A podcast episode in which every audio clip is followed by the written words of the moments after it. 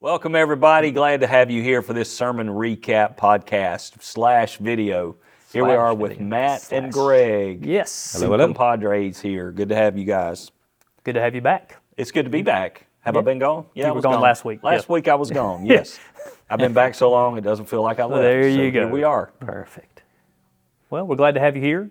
Glad to be here. Good to have you back in your in your spot. I'm glad to be in my spot. Leanne did a good job the previous week trying to hold she, it down. though? Didn't Very she? good. She Yeah. did so well. I was so proud of Leanne, and uh, she just brought the word. There you go. And so uh, we had you back this week. It was good to jump back into our series, Parables I Never Understood, with a slight variation uh, this week on Yeah. the parables I don't understand. And you took some time to kind of explain why Jesus started teaching in parables. Indeed, I did. Yeah, I wanted to just. Uh, I had uh, just taking a parable every week for two weeks, and I just came across the scripture while I was gone. Matter of fact, and I was planning on going another direction. And while I was gone, I was just reading, and I thought, you know, this really explains parables as a whole in a very uh, probably misunderstood or neglected way of understanding parables. You know, we talked about it that parables most people think Jesus told stories to make it easy. And that's true. Right. He told stories to make it easy to understand for those that had open hearts to receive the truths of the kingdom. But the other side, the flip side that you don't hear mentioned a lot, and we said this over the weekend, I'm repeating, but um, he also told parables to conceal the truth from those that did not have his heart. And that verse, you know, Matthew 13, really, really bears that out. Yeah, I, it was for me. It really pointed all back to how how important your heart is, um, and how I really feel like a lot of Jesus, like his teaching, really points to where's your heart at in the middle of this, especially conversations he has with his disciples.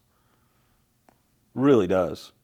You know, he told the. I think we we talked about how there was a shift in his teaching, and uh, biblical scholars, by and large, really agree with that fact that at this point, when he received this ultimate rejection, you know, being called Satan by the religious leaders of Israel, that he just changed tactics altogether, uh, and he did. And one of the first parables in this new pattern of teaching that Matthew opens up is the parable of the sower. And that parable is all about the heart. But all the people in public got was a story about farmers sowing seed. That's all they got, you know? Hmm.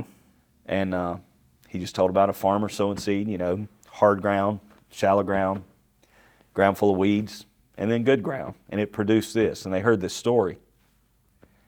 But later, with his disciples, I don't know, and, and this is something I really wanted to make clear that I don't know. I don't know that he took them off in a room and hid this from everybody. I think what happened is those that followed him to another place, to a deeper place, those that maybe were around the campfire with him or off to the side, those that wanted to hear about the kingdom could. And I believe that's true, generally speaking. I don't believe when it talks about the mysteries of the kingdom that you're permitted to know. I don't believe it's like a secret club or something like that that Jesus is trying to keep people out of. It's just a deeper place for those who have the heart to go there. Hmm. Because there was a mixed multitude that followed Jesus. Not everybody that followed him around was a dedicated follower. Right. There were many times, you know, you read about that people just walked away. Mm-hmm.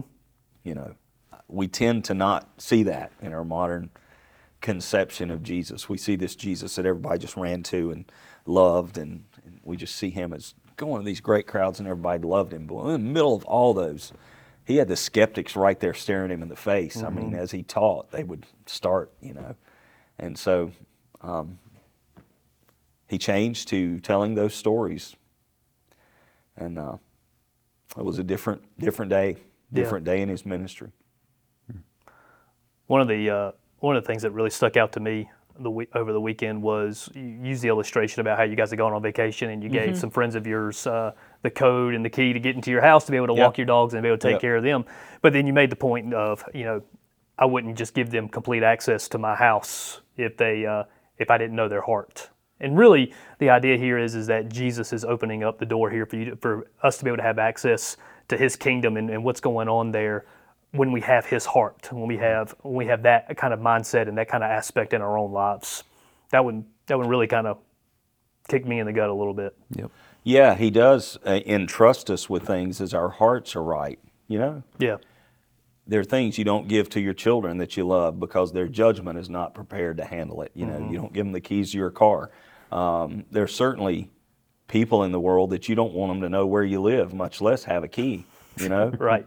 you wouldn't give your key to everybody or the code to your alarm system. You know, um, you you you give things to people that you trust, and God's not going to hand out the keys to the kingdom to the people that don't have His heart. He's not going to give the secrets of the kingdom to people who don't know how to use them.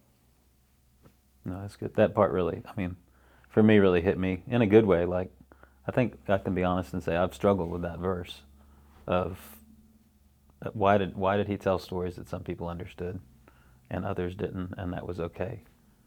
And just the way that you phrased that in that example really made that hit home for me. Is uh, that makes a lot of sense. I think if those people who didn't understood had really pursued Christ, they would have had an open door to come into those conversations. Right. You know, I don't think there was a secret meeting place that he's like, oh, secret, sneak over here and I'll tell you the things. I mean, they were just off there and people followed him. There were people who followed Jesus as long as the food was good. You mm-hmm. know, there were people who followed Jesus and to watch the show of the miracles and all that type of thing. You know, Yeah. Um, he was sensitive to that. You know, it says in John 2 he, that many, it said, believed in his name when they saw the signs that he did. In other words, they followed him because of the miracles. And then it said Jesus did not commit himself to them because he knew what was in man. That verse is very powerful. Yeah. He didn't commit himself to them because he could see their hearts. And that's an important thing. That makes me want to make sure my heart's clean so I can Yeah. operate in the kingdom of God on earth as an ambassador of the kingdom, that I can operate properly uh, by my heart being clean. You mentioned that same phrase uh, this past weekend in the message, keeping your keeping your heart clean, keeping your heart pure, and that's and, and be honest, everybody, that's a that's a phrase we use around here a lot about you know when we're dealing with situations or circumstances. Hey, when I as we walk through this, you will relay to us quite often. Hey, let's we got to keep our heart right in this. What does that mean? How does that what does that look like when we try to live that out? That I'm going to keep my heart right. How would you describe that to individuals? I think every day you need to wash your heart, just like you wash your body, brush your teeth. Every day you got to clean your heart. And that is getting before God in His presence. And when you do that, He will expose your heart. Hmm. He will. When you get in the presence of Jesus through the Holy Spirit's power, you just take a moment and you get still. People call it a quiet time. That's a good term for it. To get quiet, to silence all the noise, the phones, the TV, whatever it is, and just say, God, I'm here. Look at my heart today. And He'll He'll will bring stuff, not to condemn you or shame you or to say, look at you, but to clean it up Yeah. you know. And um, the Lord, the Holy Spirit will remind me of people I haven't forgiven, of things that I'm wrestling with that just aren't worth it, of things that I'm letting occupy my mind that that I need to just let go of and move on. Yeah. I wonder how many days I've missed what the Holy Spirit was saying to me in that day because I was ticked off at somebody. You know, I've gotten better at this, but it when I was younger, I could I could be coming down the interstate here to get to church and somebody cut me off and grate on that for a good 30 minutes. You know, I'm not yelling and screaming, but I'm still thinking that joker who did this. And you just you don't hear from God in those moments like you mm. do when your heart is calm and pure and clean. It means forgiving people who've hurt you. I can't hear from God as I harbor unforgiveness. Right. I just can't. It means letting things go. We did a message on that uh, three or four weeks ago. Just just let things go and move on. I've had so many people since that message three or four weeks ago come up and tell me, you know, I just let this go, and it's been such a weight off of me. Wow. So it's good. Keeping your heart clean, get before God, forgive everybody that you know that God brings to memory. Just lay it down. Mm-hmm. That's really hard when you start that, but mm-hmm. it's a muscle you can develop. It really is. Forgiveness is like, for me, it's a muscle that I've developed over the years, and it's much easier for me to forgive people now than it was three years ago. You keep working it out. It's good. Mm-hmm. Well, Uh, it was good, guys. Do you have something to say, Matt? Do you have another comment? I was just going to ask about. No, you're good. Go- I was going to ask in. about um, just kind of like baby steps. I was thinking about uh, just you. You talked through like hard heart and distracted heart, and shallow heart was one that really kind of hit me. Which I don't know that I like that word about myself, but um, I think I'm definitely guilty of being stuck in the scroll, or you know, like just trying to. I fill my time up with things that are not worthy of it. Um, and I wonder, you know, you just said it about that being a muscle that you can train. or Are there steps that maybe you've taken or you've seen taken to kind of work towards not like just diving into the deep end? Yeah, uh, I scrolled reels this morning. After all that and talked this morning, I did this morning. Now I have to say, I did some. I do these Bible memory things in the morning to memorize verses and stuff like that. I did that first, but I was up and I couldn't sleep, and I thought I'll check Facebook, and I saw this. Uh, I can't remember what it was. Uh, something on a ship that was sinking or something. And I'm like, oh wow, what happened to them? And before I knew it, there I am, and all of a sudden it hit me. You just talked about this. you know, you just talked about this, and here you are. So I put it down. And it's not that it's evil. It's not that any of the reels I saw were anything bad. It's just uh, you you get your mind filled with things that don't really produce anything. Mm. It's like candy, you know. Th- those things are are created just to grab your attention for a short moment, and then you're tired of it, and you go on, and your attention span shrinks. Mm. And that's one of the things I think in our generation that we're struggling with, maybe without realizing it, is our attention span shrinks so much that we can't sit down and really have quality time with God or even with our families. We're always wanting to scroll past, you know. And you said uh, something there when you you said I'm filling my mind with, and that's exactly what happens. Our mind only has so much capacity at any given moment, and what we put in there determines the course of our life. You know, so